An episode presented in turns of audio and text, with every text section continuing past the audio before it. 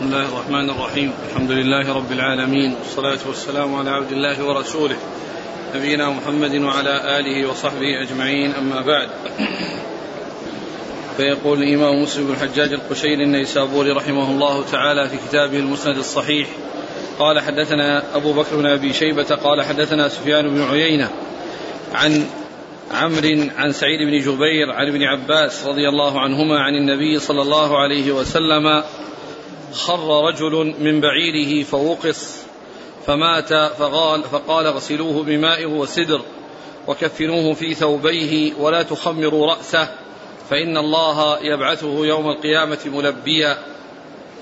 قال: وحدثنا أبو الربيع الزهراني قال حدثنا حماد عن عمرو بن دينار وأيوب عن سعيد بن جبير عن ابن عباس رضي الله عنهما قال: بينما رجل واقف مع رسول الله صلى الله عليه وسلم بعرفة إذ وقع من راحلته، قال أيوب: فوقصته، أو قال: فأقعصته، وقال عمرو: فوقصته، فذكر ذلك للنبي صلى الله عليه وسلم فقال: اغسلوه بماء وسدر وكفنوه في ثوبين ولا تحنطوه ولا تخمروا رأسه. قال أيوب: فإن الله يبعثه يوم القيامة ملبيا. وقال عمرو: فإن الله يبعثه يوم القيامة يلبي. قال: وحدثنيه عمرو الناقل قال حدثنا إسماعيل بن إبراهيم عن أيوب قال: نبئت عن سعيد بن جبير عن ابن عباس رضي الله عنهما أن رجلا كان واقفا مع النبي صلى الله عليه وسلم وهو محرم، فذكر نحو ما ذكر حماد عن أيوب. قال: وحدثنا علي بن خشرم قال أخبرنا عيسى بن يونس عن ابن جريج قال أخبرني عمرو بن دينار عن سعيد بن جبير عن ابن عباس رضي الله عنهما قال: أقبل رجل حراما مع النبي صلى الله عليه وسلم فخر من بعيره فوقص فوقص وقصا فمات، فقال رسول الله صلى الله عليه وسلم: اغسلوه بماء وسدر وألبسوه ثوبيه ولا تخمروا رأسه فإنه يأتي يوم القيامة يلبي. قال: وحدثناه عبد بن حميد قال أخبرنا محمد بن بكر البرساني قال أخبرنا ابن جريج قال أخبرني عمرو بن دينار أن سعيد بن جبير أخبره عن ابن عباس رضي الله عنهما أنه قال: أقبل رجل حرام مع رسول الله صلى الله عليه وسلم بمثله، غير أنه قال: فإنه يبعث يوم القيامة ملبيا، وزاد: لم يسمي سعيد بن جبير حيث خر.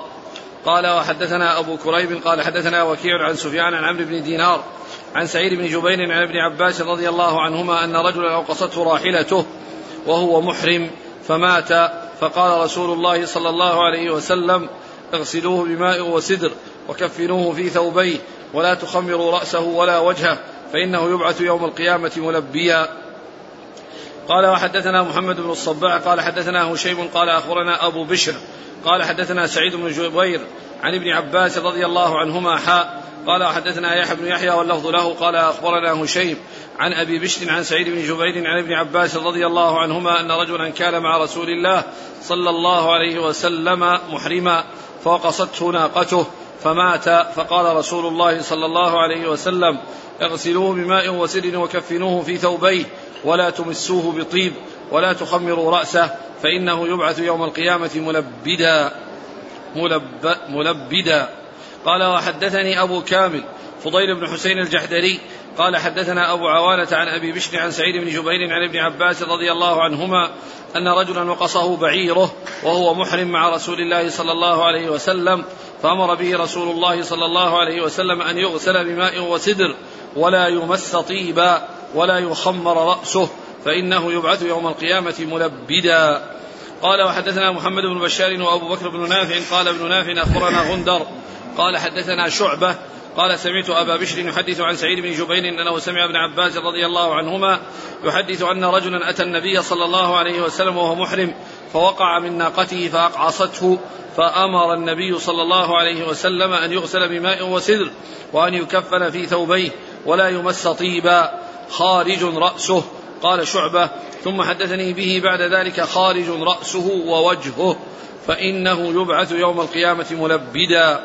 قال: حدثنا هارون بن عبد الله قال حدثنا الأسود بن عامر عن زهير عن أبي الزبير قال سمعت سعيد بن جبير يقول: قال ابن عباس رضي الله عنهما: وقصت رجلا راحلته وهو مع رسول الله صلى الله عليه وسلم، فأمرهم رسول الله صلى الله عليه وسلم أن يغسلوه بماء وسدر وأن يكشفوا وجهه، حسبته قال ورأسه، فإنه يبعث يوم القيامة وهو يهل.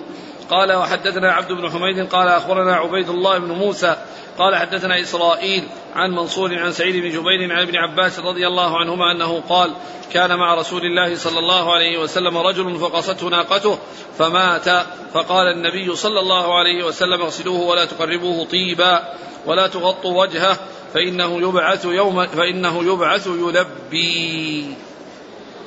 بسم الله الرحمن الرحيم، الحمد لله رب العالمين، وصلى الله وسلم وبارك على عبده ورسوله نبينا محمد وعلى آله وأصحابه أجمعين. أما بعد، فهذه الحديث عن ابن عباس رضي الله تعالى عنهما تتعلق بقصة الرجل الذي كان مع النبي عليه الصلاة والسلام في حجة الوداع، وكان في عرفة فسقط من ناقته فانكسرت عنقه ومات، فالرسول صلى الله عليه وسلم أمر بأن يعامل معاملة الحي، وذلك بأنه يكفن في ثيابه أو في ثوبيه، ويكون وجهه ورأسه باديين، يعني غير غير مغطيين وإنما مكشوفين، ف فكما يعامل في كما يكون حال المحرم في حال حياته فإنه يكون على ذلك في حال وفاته إذا مات وهو محرم، ويكفن في ثوبيه التي التي عليه، ولكنه يكون رأسه ووجهه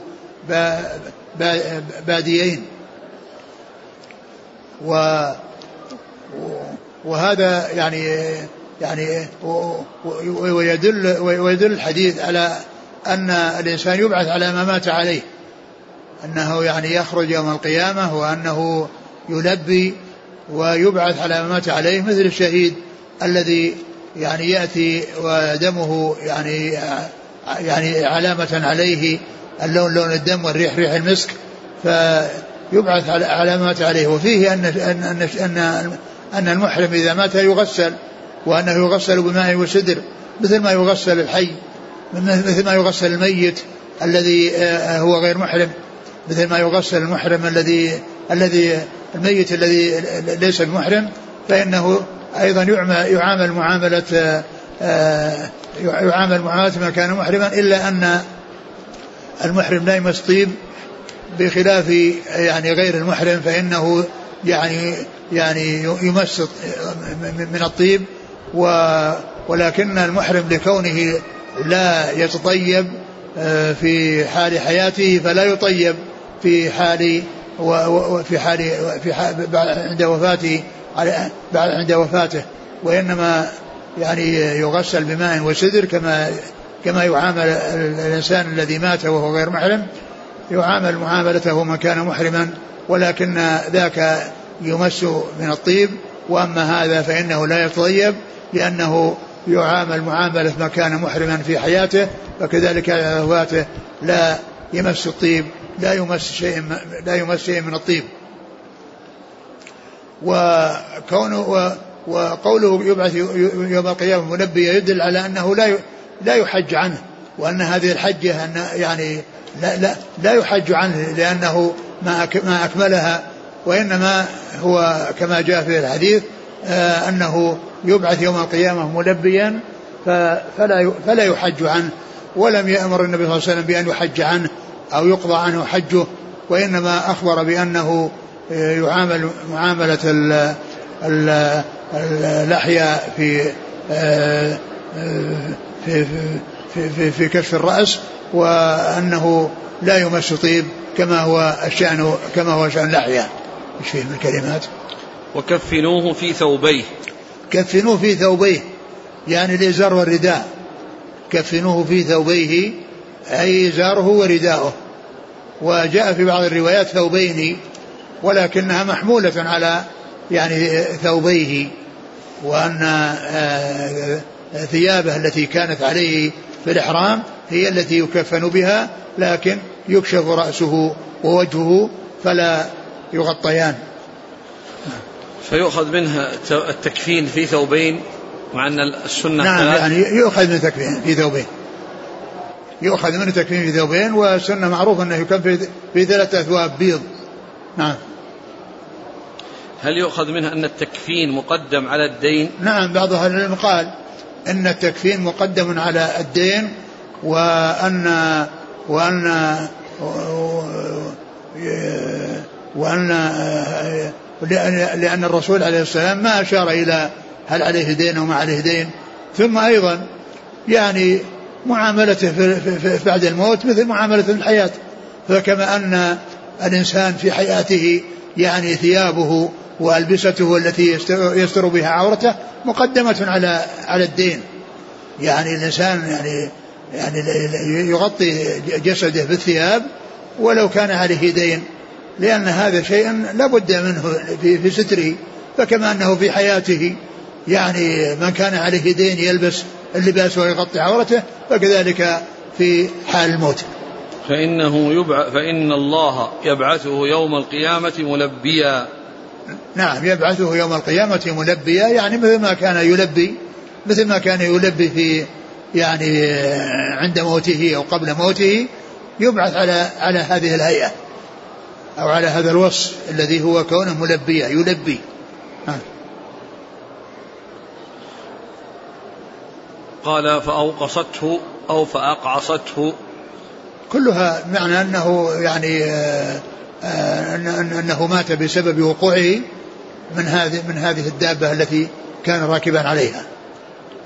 ولا تحنطوه، لا تحنطوه يعني لا تطيبوه، والحنوط هو طيب يعني يكون من أخلاط يعني يتخذ للميت أو يكون للميت، يعني هذا قال له حنوط.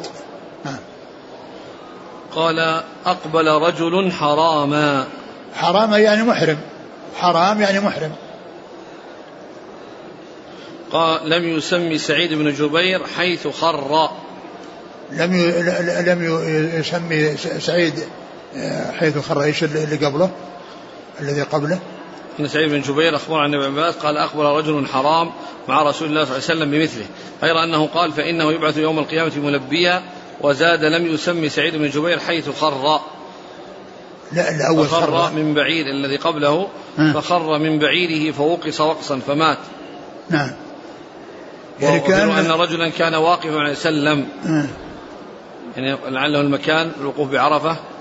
نعم، هو بعرفة، لكن رواية سعيد لم يذكر لم يسمي سعيد حيث خر، يعني لم يذكر يمكن مكان المكان. خروره يمكن المكان. نعم.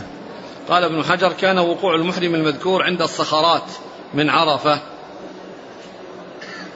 يعني معناه أنه, أنه قريب من الرسول صلى الله عليه وسلم، لأن الرسول واقف عند الصخرات التي يعني خلف الجبل مسمى جبل الرحمة، يعني ومع ذلك أنه كان عند النبي صلى الله عليه وسلم وقريب منه. نعم. طيب، قوله فإنه يبعث يوم القيامة ملبدا، ملبدا يعني الهيئة التي كان ملبدا رأسه، ملبد رأسه كما هو يكون شأن محرم بأن يلبد رأسه، يعني حتى يعني يعني لا يحصل الشعث له والانتفاش بسرعة، لأن كان الإحرام يعني يكون مدة طويلة، لا سيما يعني من كان محرم بالقران أو محرم بالإفراد فإنه من الميقات وهو على هذه الهيئة. نعم.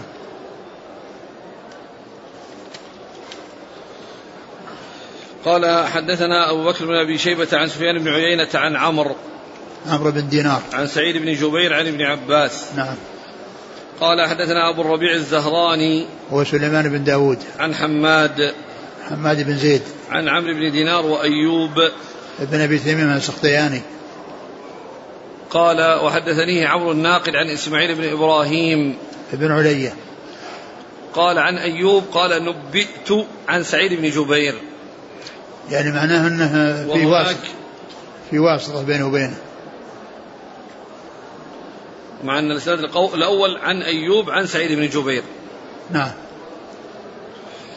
قال حدثنا علي بن خشرم عن عيسى بن يونس عن ابن جريج عبد الملك بن عبد العزيز بن جريج قال حدثناه عبد بن حميد عن محمد بن بكر البرساني عن ابن جريج عن عمرو بن دينار قال حدثنا أبو كريب محمد بن علاء بن كريب عن وكيع بن الجراح عن سفيان الثوري قال حدثنا محمد بن الصباح عن هشيم بن بشير الواسطي. عن أبي بشر وهو الوليد بن مسلم.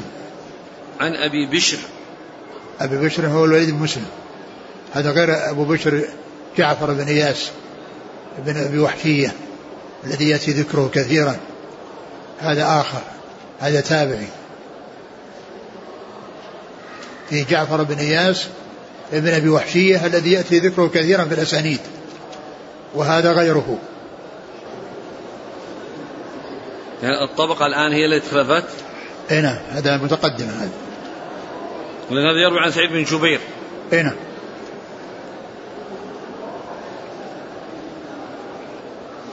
يروي عن سعيد بن جبير.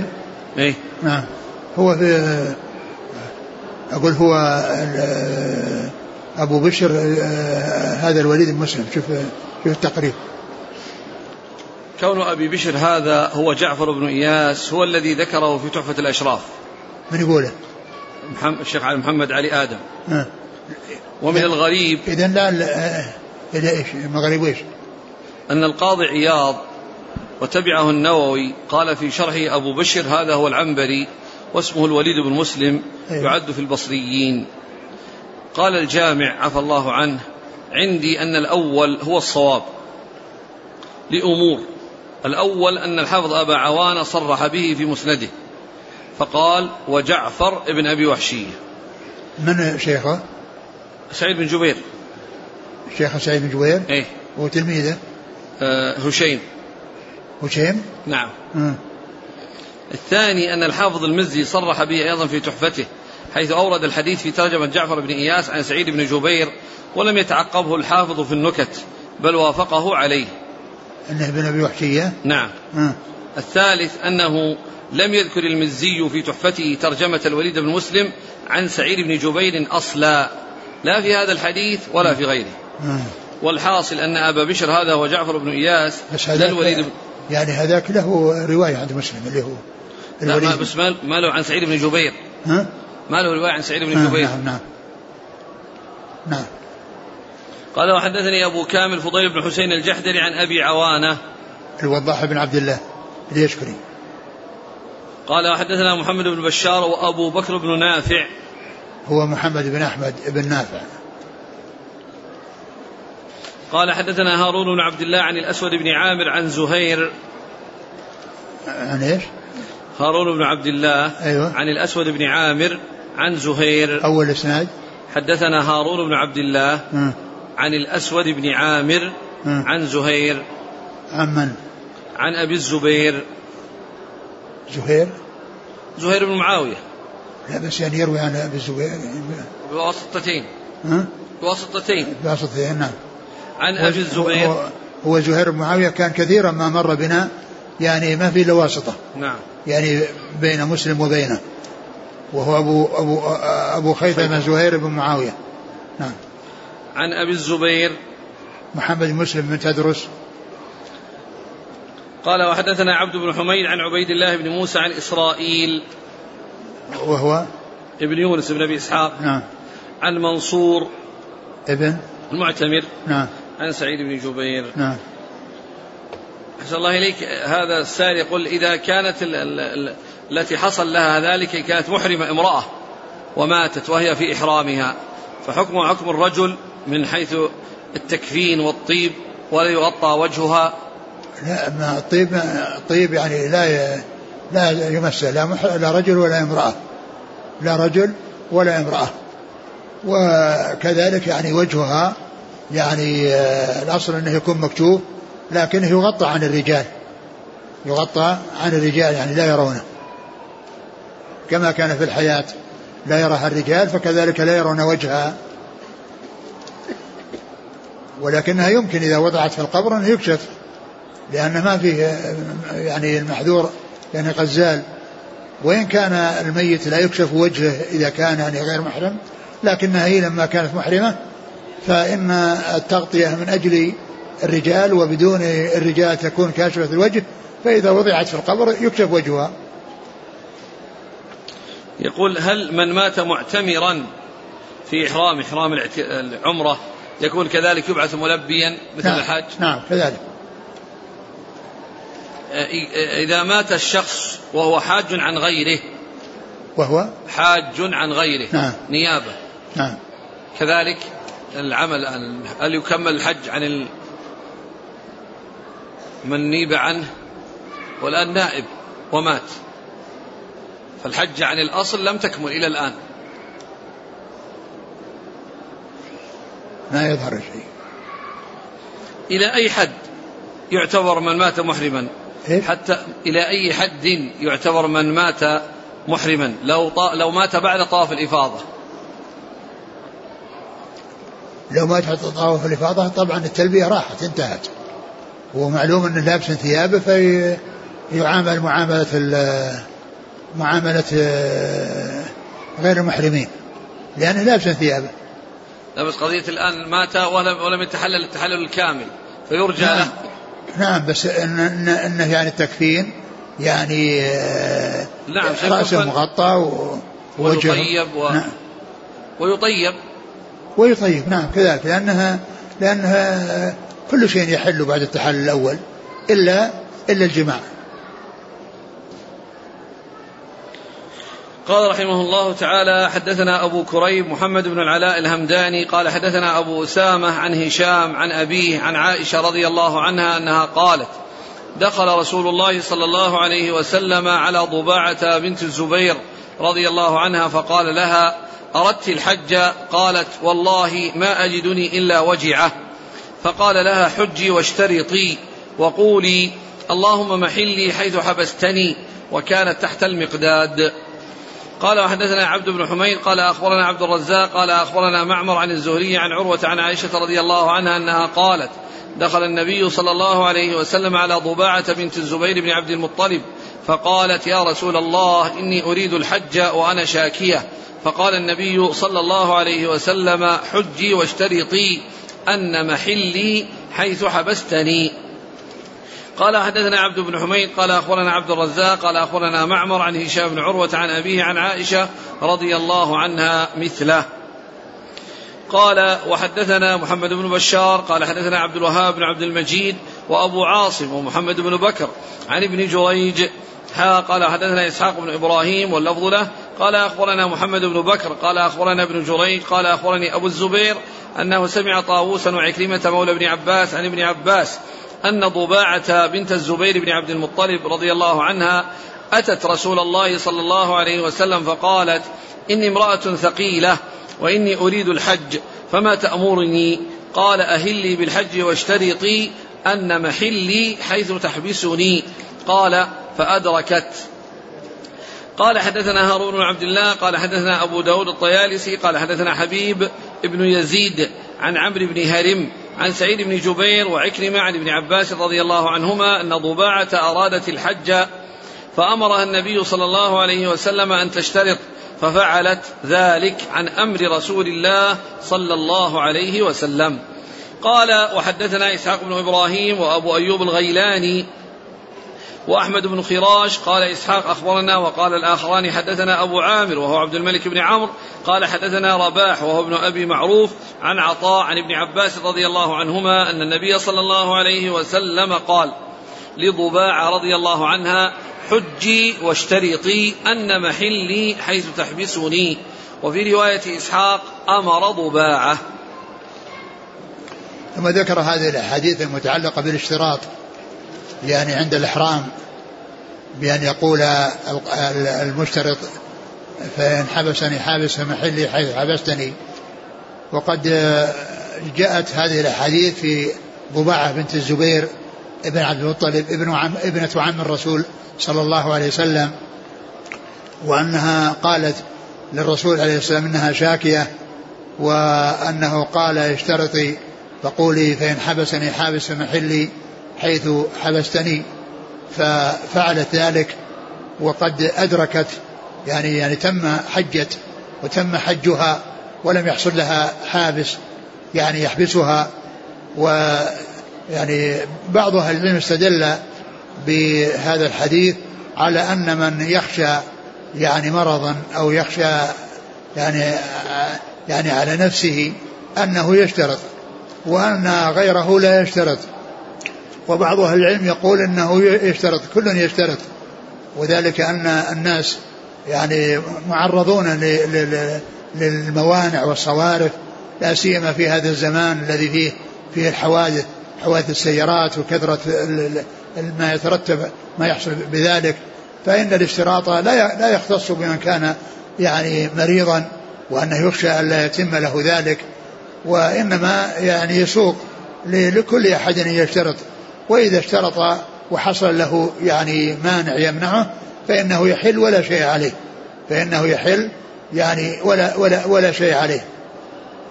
نعم. ضباعة بنت الزبير بنت الزبير بن عبد المطلب ابنة عم الرسول صلى الله عليه وسلم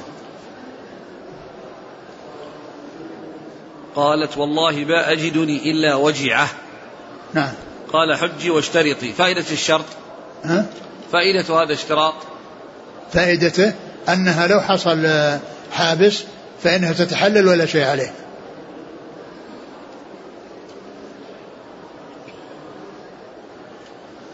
دخل سلم على ضباعة. نعم. ثم قال أن ضباعة بنت الزبير أتت رسول الله.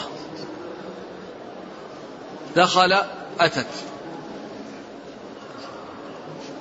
هيكون هذه الروايات يعني كلها قصة واحدة يعني، فيعني إذا أمكن الجمع بينها، وإلا يعني بعضها يكون أرجح من بعض، وقد يجوز أنها جاءت إليه وأنها صارت في مكان يعني عنده وأنه دخل عليها، يعني هي جاءت إليه وأتت وصارت في مكان دخل عليها فيه، فيكون يعني يجمع بينها بمثل هذا. قال: حجي واشترطي. قال: فأدركت. أدركت يعني أدركت الحج، أكملت الحج، ما حصل لها حابس، لم يحصل لها حابس يعني في يحبسها عن الحج، بل كملت حجها وأدركت. نعم. قال: وكانت تحت المقداد، يعني زوجة، بيان أنها زوجة. أورد البخاري هذا الحديث في باب الأكفاء في الدين من كتاب النكاح. إيه؟ ووجهه أن المقداد هو ابن عمرو الكندي، نسب إلى الأسود بن عبد يغوث الزهري، حيث اشتهر بالمقداد بن الأسود بكونه تبناه، وكان من تبنى رجلا في الجاهلية دعاه الناس إليه، فصار بهذا السبب من حلفاء قريش، وتزوج ضباعة وهي هاشمية، فلولا أن الكفاءة لا تعتبر بالنسب لما جاز له أن يتزوجها لأنها فوقه في النسب، فاعتبارها إنما هو في الدين. نعم، هو في الدين، لكن إذا صار يترتب على ذلك يعني فتن ومشاكل يعني في القبائل، فيعني يتجنب الشيء الذي يترتب عليه مضرة إذا كان سيترتب عليه مضرة. قال: حدثنا أبو كريب محمد بن علاء الهمداني عن أبي أسامة حماد بن أسامة عن هشام عن أبيه عن عائشة. نعم. قال: حدثنا عبد بن حميد عن عبد الرزاق ابن حمام الصنعاني عن معمر ابن راشد الأزدي عن الزهري عن عروة عن عائشة. نعم. قال: حدثني عبد بن حميد عن عبد الرزاق عن معمر عن هشام عن ع... عن أبيه عن عائشة. قال: حدثنا محمد بن بشار عن عبد الوهاب بن عبد المجيد وأبي عاصم وضحاك بن مخلد النبيل. قال: حدثنا هارون بن عبد الله عن أبي داود الطيالسي. هو أبو داود هو هشام بن عبد الملك أبو داود، ليس أبو الوليد. من هو؟ أبو داود أبو داود عن سليمان بن داود عن إسحاق بن. قال: حدثنا إسحاق بن إبراهيم وأبو أيوب الغيلاني هو سليمان بن عبد الله، سيأتي في بعض. نعم. نعم. قال رحمه الله تعالى: حدثنا هناد بن السري وزهير بن حرب وعثمان بن أبي شيبة كلهم عن عبده. قال زهير: حدثنا عبدة بن سليمان عن عبيد الله بن عمر عن عبد الرحمن بن القاسم عن أبيه عن عائشة رضي الله عنها أنها قالت: نفست أسماء بنت عميس بمحمد بن أبي بكر بالشجرة فأمر رسول الله صلى الله عليه وسلم أبا بكر يأمرها أن تغتسل وتهل. قال حدثنا أبو غسان محمد بن عمرو قال حدثنا جرير بن عبد الحميد عن يحيى بن سعيد عن جعفر بن محمد عن أبيه عن جابر بن عبد الله رضي الله عنهما في حديث أسماء بنت عميس حين نفست بذي الحليفة أن رسول الله صلى الله عليه وسلم أمر أبا بكر رضي الله عنه فأمرها أن تغتسل وتهل. ثم ذكر هذا هذا الحديث هذا الحديث المتعلق بكون أسماء بنت عميس زوجة أبي بكر الصديق رضي الله تعالى عنهم عنهما رضي الله عنهم نفست في ذي الحليفة, يعني ولدت محمد بن أبي بكر ولدته في ذي الحليفة, فالرسول صلى الله عليه وسلم أمرها أمر بكر بأن يأمرها بأن تغتسل وأن تهل وهي في نفاسها, ومثلها الحائض, فإن فإن الإحرام يكون يعني بطهارة وبدون طهارة, ولا يلزم في الإحرام أن يكون على طهارة, بل يجوز الإنسان يحرم وهو ليس على طهارة, يعني لأنه ليس من شرط ذلك أن يكون على طهارة. وهنا جاء في هذا الحديث ما يتعلق بالنفساء بأنها تحرم يعني وهي يعني في نفاسها, وأن ذلك يعني سائغ, ولكنها كالحائض إذا وصلت تعمل كل شيء إلا إلا الطواف بالبيت, فإنها لا تدخل للطواف حتى تطهر من نفاسها أو من أو من حيضها. أعيد الحديث الحديث نفست. قالت نفست أسماء بنت عميس, نفست إلى نفست يعني هنا المقصود بها أنها يعني أنها ولدت وأنها حصل لها النفاس بسبب الولادة, ويقال نفست يعني بمعنى حاضت, نفست بمعنى حاضت, ونفست بمعنى ولدت. وقيل نفست من أجل أنه خرج منها يعني ال يعني ال الدم أو خرج منها الولد الذي هو نفس, وهذا هو الذي قيل بسبب كون إطلاق نفست عليها, لأنه خرج منها نفس وخرج منها منها دم, والدم يعني يطلق على يعني النفس, النفس يقال دم. نعم. نفست أسماء بنت عميس بمحمد بن أبي بكر. وأسماء بنت عميس هذه تزوجها ثلاثة من الصحابة, تزوجها زيد بن حارثة, وثم تزوجها أبو بكر, ثم تزوجها علي, وولدت لهؤلاء جميعا, ولدت لهؤلاء الثلاثة, يعني ثلاثة من الصحابة كلهم تزوجها, أولهم زيد بن حارثة, ثم أبو بكر الصديق, ثم علي بن أبي طالب رضي الله تعالى عن الجميع. وقد ولدت لهؤلاء الثلاثة, والذي ولدته لأبي بكر هو محمد بن أبي بكر, يعني هذا الذي يأتي ذكره يعني كثيرا يعني في, في, في الأسانيد. نعم. لعل الأول قل الأول لعله جعفر كما يقول إخوة جعفر. نعم جعفر جعفر جعفر بن أبي طالب وهو زيد بن حارثة, لأن هؤلاء الذين ماتوا في غزوة المؤتة جعفر بن أبي طالب, ثم أبو بكر, ثم علي, وقد ولدت للثلاثة. نعم. نفست أسماء بنت عميس بمحمد بن أبي بكر بالشجرة, الشجرة يعني ال ال الوادي الذي فيه الشجرة اللي ذو الحليفة. فأمر رسول الله صلى الله عليه وسلم أبو بكر أن يأمرها أن تغتسل وتهل, وهذا يدل على أن على أن المحرم يغتسل, يعني حتى ولو كان حتى لو كان يعني المرأة نفسا أو حائضا فإنها تغتسل وتتنظف وتتهيأ للإحرام. نعم. ولكن كما هو معلوم الاغتسال مستحب ليس بواجب, الاغتسال للإحرام من المستحبات ليس من الواجبات, بل يعني يجوز أن يحصل الإحرام بدون وضوء, يعني لأن من شرط ليس من شرط الإحرام الطهارة. نعم. قال في حديث أسماء بنت عميس حديث جابر قال نفست في حديث أسماء بنت عميس حين نفست بذي الحليفة أمر النبي صلى الله عليه وسلم أبا بكر أن يأمرها أن تغتسل وتهل. نعم, لأنها زوجها. إذا نقول غسل الإحرام هو غسل للنظافة لا للطهارة. نعم, للنظافة لا شك. يترتب عليه لو فقد الماء. إذا يعني قلنا للطهارة ما في زي ما يتيمم. هو للنظافة ليس للطهارة. إذا كان للنظافة إذا ما ما يتيمم يحرم بدون نعم. ووضوء نعم. ولا ولا نعم. يحرم نعم. هنا السؤال يقول جنب. الجنب لا بد من الاغتسال. لا بيحرم. الإحرام؟ أي. نعم يحرم لكنه لا بد من الاغتسال. الجنابة هذه لأنه يعني يعني آآ آآ ما في صلاة ولا في إلا بعد ما يغتسل. لكنه يصح الإحرام من الجنب يصح لأنه يشترطها الطهارة. قال حدثنا هناد بن السري وزهير بن حرب وعثمان بن أبي شيبة كلهم عن عبده بن سليمان عن عبيد الله بن عمر عن عبد الرحمن بن القاسم عن أبيه عن عائشة. قال حدثنا أبو غسان عمرو بن عم محمد بن عمرو عن جرير بن عبد الحميد عن أبو غسان. قال حدثنا أبو غسان محمد بن عمرو هذا غير المسمعي. أبو غسان المسمعي ذاك مالك بن عبد الواحد، وأما هذا محمد بن عمرو الملقب زنيك.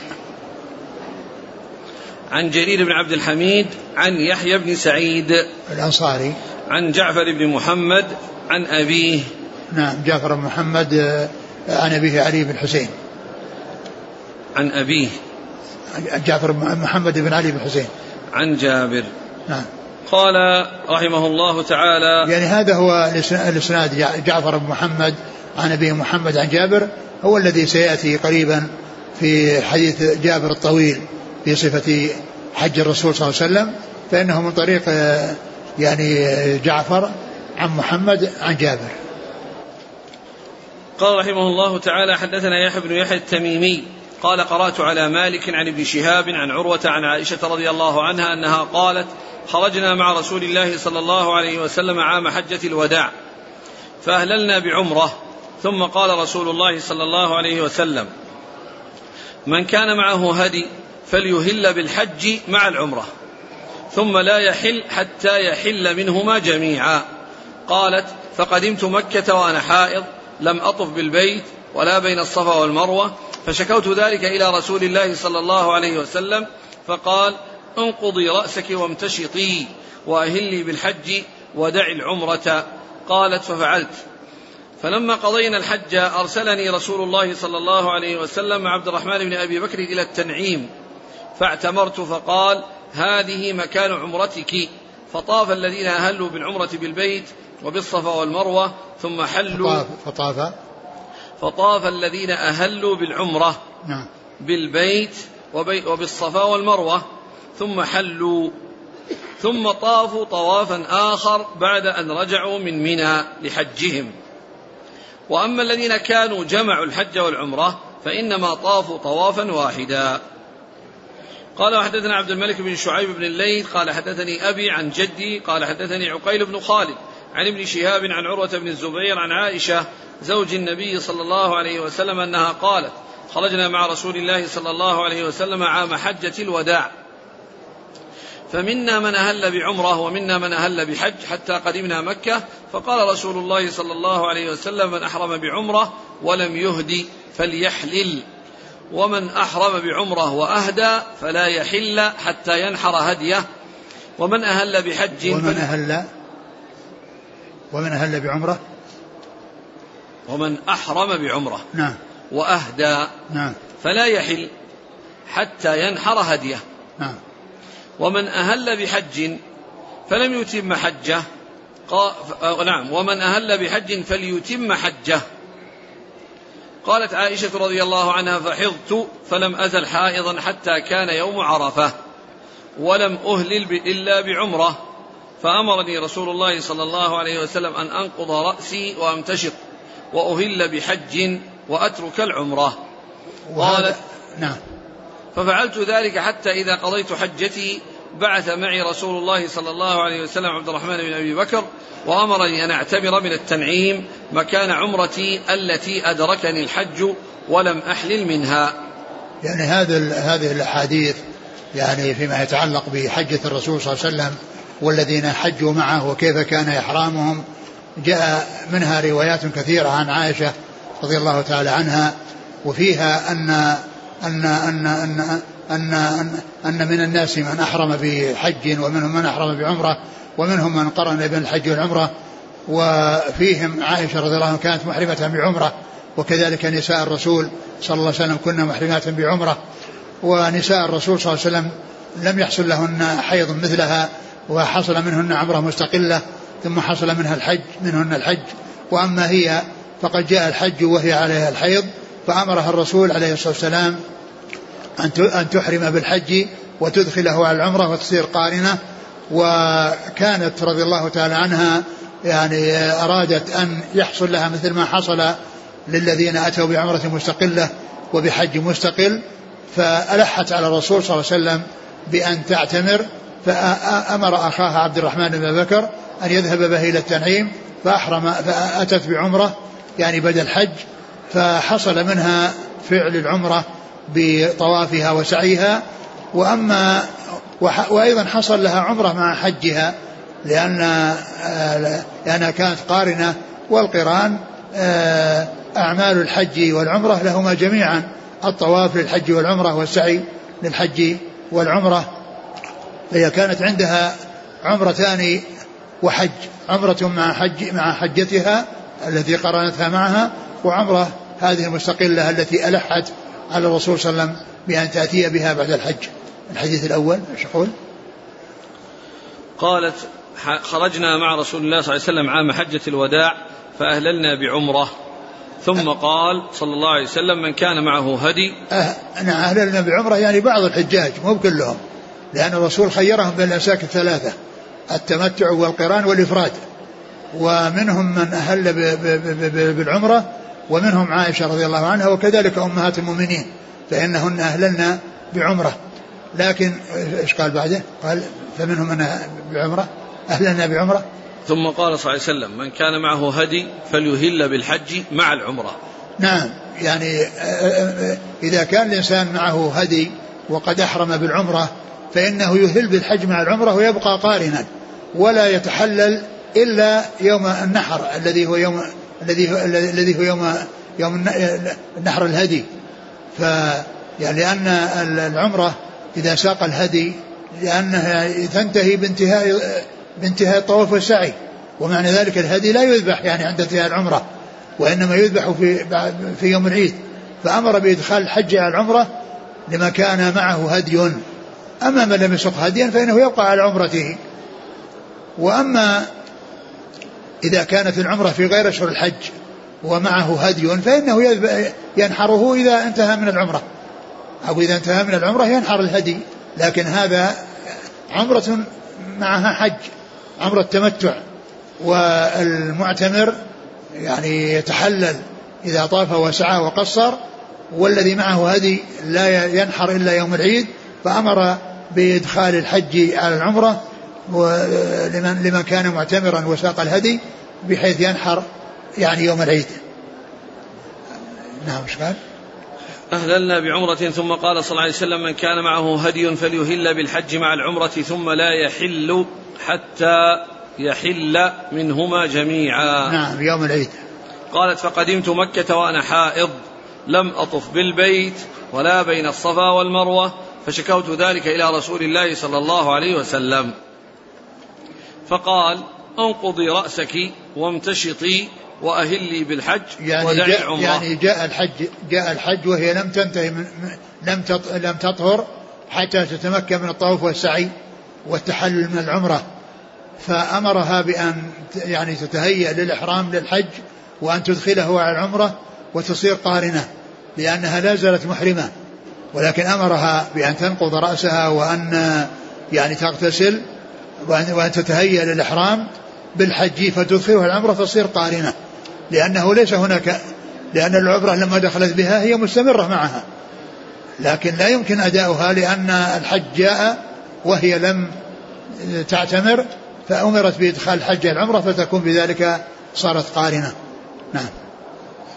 انقضي رأسك وامتشطي وأهلي بالحج ودعي العمرة, يعني دعي العمرة ليس من ذلك أنها ترفضها وأنها وجودها مثل عدمها, لا بل هي باقية, لكن تدع أعمالها لأن ما في مجال لأعمالها, لأنها أعمالها كانت تطوف يعني لا يكون ذلك إلا في حال الطهارة. قال فقوله دعي عمرتك يعني دعي أعمالها، يعني معناها أنه لا مجال لا مجال للإتيان بالعمرة يعني قبل الحج ما دام الحيض، والحج قد وصل ولا بد من الإتيان بالحج، فإذا تدخل الحج العمرة وتصير قارنة. فإذا قوله دعي عمرتك ليس معنى ذلك أنها رفضتها وأنها تخلصت منها، بل هي لا تزال معتمرة بالعمر محرمة بالعمرة وأدخلت عليها الحج فصارت قارنة، إلا أن العمرة صارت من الميقات والحج صار من مكة الإحرام بالحج. وش بعدها؟ طيب الآن ليش يقول لها أنقضي رأسك وامتشطي؟ يعني من أجل لأن هذا حصل هذه المدة الطويلة أنها كانت يعني يعني رأسها يعني مظهور، وأمرها بأن يعني تتهيأ للإحرام، ومعلوم أن الذين يحرمون من مكة يغتسلون ويتهيئون، فكذلك هي لما أرادت أن تدخل الحج والعمرة تفعل مثل ما يفعل الذين هم حلالهم من مكة والذين يحرمون بالحج بعد أن انتهوا من العمرة. يعني إذا تفعل ذلك لأجل الاغتسال، تغتسل مرة أخرى لإحلالها لإهلالها بالحج بالحج نعم. وامتشطي نعم تمتشط، قيل أن المقصود أنها تمتشط وأن لا بأس بذلك، وقيل أنه لكونه يتساقط الشعر فلا يلزم أن يكون بالمشط بل يمكن أن يكون بأصابعها نعم. قالت ففعلت، فلما قضينا الحج أرسلني رسول الله صلى الله عليه وسلم عبد الرحمن بن أبي بكر إلى التنعيم فاعتمرت، فقال هذه مكان عمرتك. يعني هذا في اختصار لأنها هي التي طلبت وألحت على ذلك يعني، وهنا ذكر بس موافقة الرسول صلى الله عليه وسلم على على ما طلبته، فهذا ليس من الرسول ابتداء وإنما منه بعد إلحاح لها، وبعد أن كما سيأتي بعض الحديث أنها قال يكفيك طوافك لسعيك لحجك وعمرتك، وأنها أرادت أن تكون مثل آآ آآ الذين أتوا بعمرة مستقلة، لأن الذي متمتع عنده طوافان وسعيان، وهي جاءت بعمرة ولكن ما حصل لها إلا طواف وسعي، فأردت يحصل منها طواف وسعي آخر نعم. فطاف الذين أهلوا بالعمرة بالبيت وبالصفا والمروة ثم حلوا ثم طافوا طوافا آخر بعد أن رجعوا من منى لحجهم. يعني بعد أن رجعوا الطواف الثاني هذا المقصود يعني السعي، لأن طواف الإفاضة لازم للجميع، يعني كل الحجاج يطوفون طواف الإفاضة، ولكن الشيء الذي يعني يلزم المتمتعين مع طواف الإفاضة هو السعي، لأن العمرة مستقلة بطوافها وسعيها والحج مستقل بطوافه وسعيه. وأما الذين كانوا جمعوا الحج والعمرة فإنما طافوا طوافا واحدا، يعني ده السعي، يعني السعي يعني آه الذي فعلوه يعني إما قبل الحج أو بعد الحج إذا كان مع القدوم أو بعد طواف الإفاضة، فليس عليهم إلا سعي واحد. وأما طواف الإفاضة فهو ركن في حق الجميع سواء كانوا مفردين أو قارنين أو متمتعين. في الرواية الثانية، هذه رواية مالك عن الزهري نعم. الرواية الثانية رواية عقيل بن خالد عن الزهري نعم.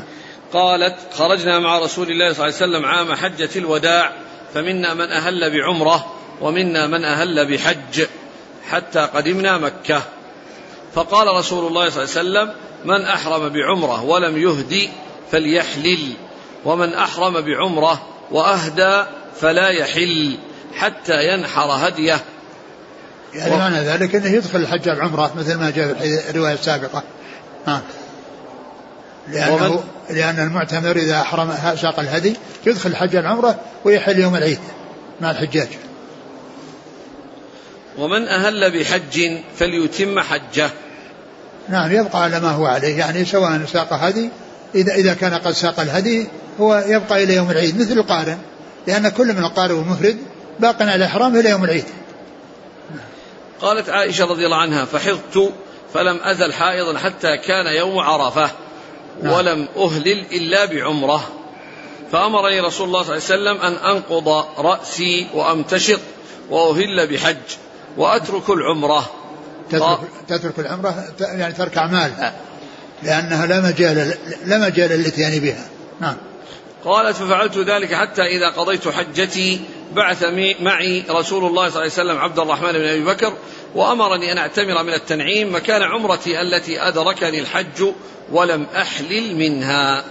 يعني هذا مثل الذي قبله فيه اختصار, وأن الرسول صلى الله عليه وسلم هو الذي بعثها ولم يذكر فيه أنها طلبت وألحت كما سيأتي في الروايات الأخرى.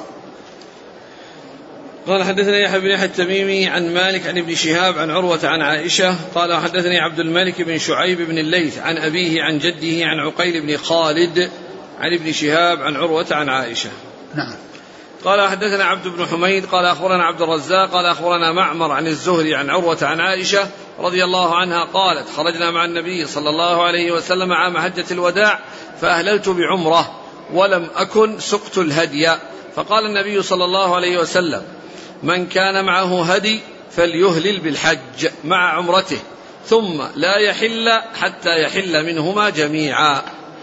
قالت فحضت فلما دخلت ليلة عرفة قلت يا رسول الله إني كنت أهللت بعمرة فكيف أصنع بحجتي؟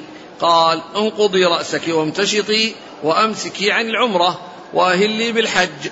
قالت فلما قضيت حجتي أمر عبد الرحمن بن أبي بكر فأردفني فأعمرني من التنعيم مكان عمرتي التي أمسكت عنها. وهذا مثل الذي قبله.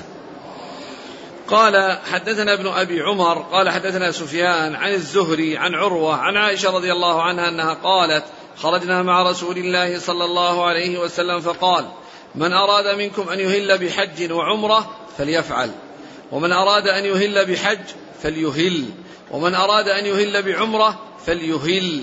قالت عائشة رضي الله عنها فأهل رسول الله صلى الله عليه وسلم بحج وأهل به ناس معه, وأهل ناس بالعمرة والحج, وأهل ناس بعمرة, وكنت في من أهل بالعمرة. ثم ذكر هذا الحديث الذي فيه تخيير الرسول صلى الله عليه وسلم الناس في الميقات بين الأنساك الثلاثة التي هي الإفراد والقران والتمتع. والإفراد هو أن يحرم, التمتع هو أن يحرم بالعمرة من الميقات, فإذا وصل مكة طاف وسعى وقصر وتحلل, ثم إذا جاء اليوم الثامن يحرم بالحج ويأتي بأعمال الحج وعليه هدي وهو شاة أو سبع بدنة أو سبع بقرة. والقران هو أن يحرم بالحج والعمرة معا من الميقات, وإذا وصل مكة يعني إذا, إذا وصل مبكرا طاف طواف القدوم وسعى بين الصفا والمروة وبقي على إحرامه إلى, إلى أن يأتي من عرفة ومزدلفة ويعني ويأتي يوم العيد فيرمي الجمرة ويحلق رأسه ويتحلل وينحر هديه, يعني في, في يعني الذي هو الذي هو الذي الذي يساق هديا من القارنين. خير الرسول صلى الله عليه وسلم أصحابه بين الأنساك الثلاثة لما كانوا في الميقات, وذكر هنا أنه حج وأنه أحرم بالحج, والمعروف والمشهور والصحيح أنه حج قارنا ولم يكن مفردا عليه الصلاة والسلام, وقد جاءت الأدلة في ذلك, ومنها الحديث الذي فيه أن النبي صلى الله عليه وسلم قال آتاني آت فقال صلي في هذا الوقت المبارك وقل عمرة في حجة, فهو الأدلة دلت على أنه كان قارنا. وما جاء في بعض الروايات من أنه حج أو أنه أحرم بالحج يمكن أن يكون يحمل على أن أنه أن الذي سمعه سمعه سمع منه الحج ولم يسمع منه العمرة, سمع منه الحج ولم يسمع منه العمرة. وقد يعني ثبت يعني أنه كان جمع بين الحج والعمرة وأنه لبى بهما وأنه لبى بهما صلوات الله وسلامه وبركاته عليه, فيكون يعني ذكر من قال أنه حج يعني مبنيا على أنه سمع منه التلبية بالحج دون ذكر العمرة.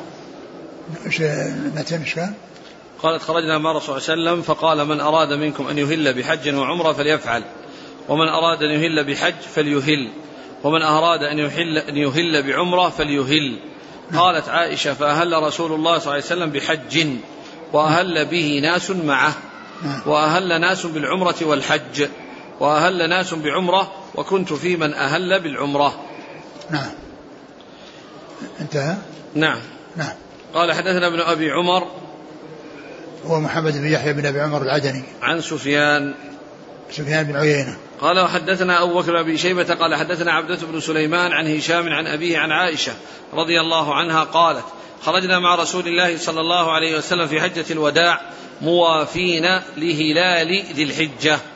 قالت فقال رسول الله صلى الله عليه وسلم من أراد منكم أن يهل بعمرة فليهل لولا أني أهديت لا أهللت بعمرة.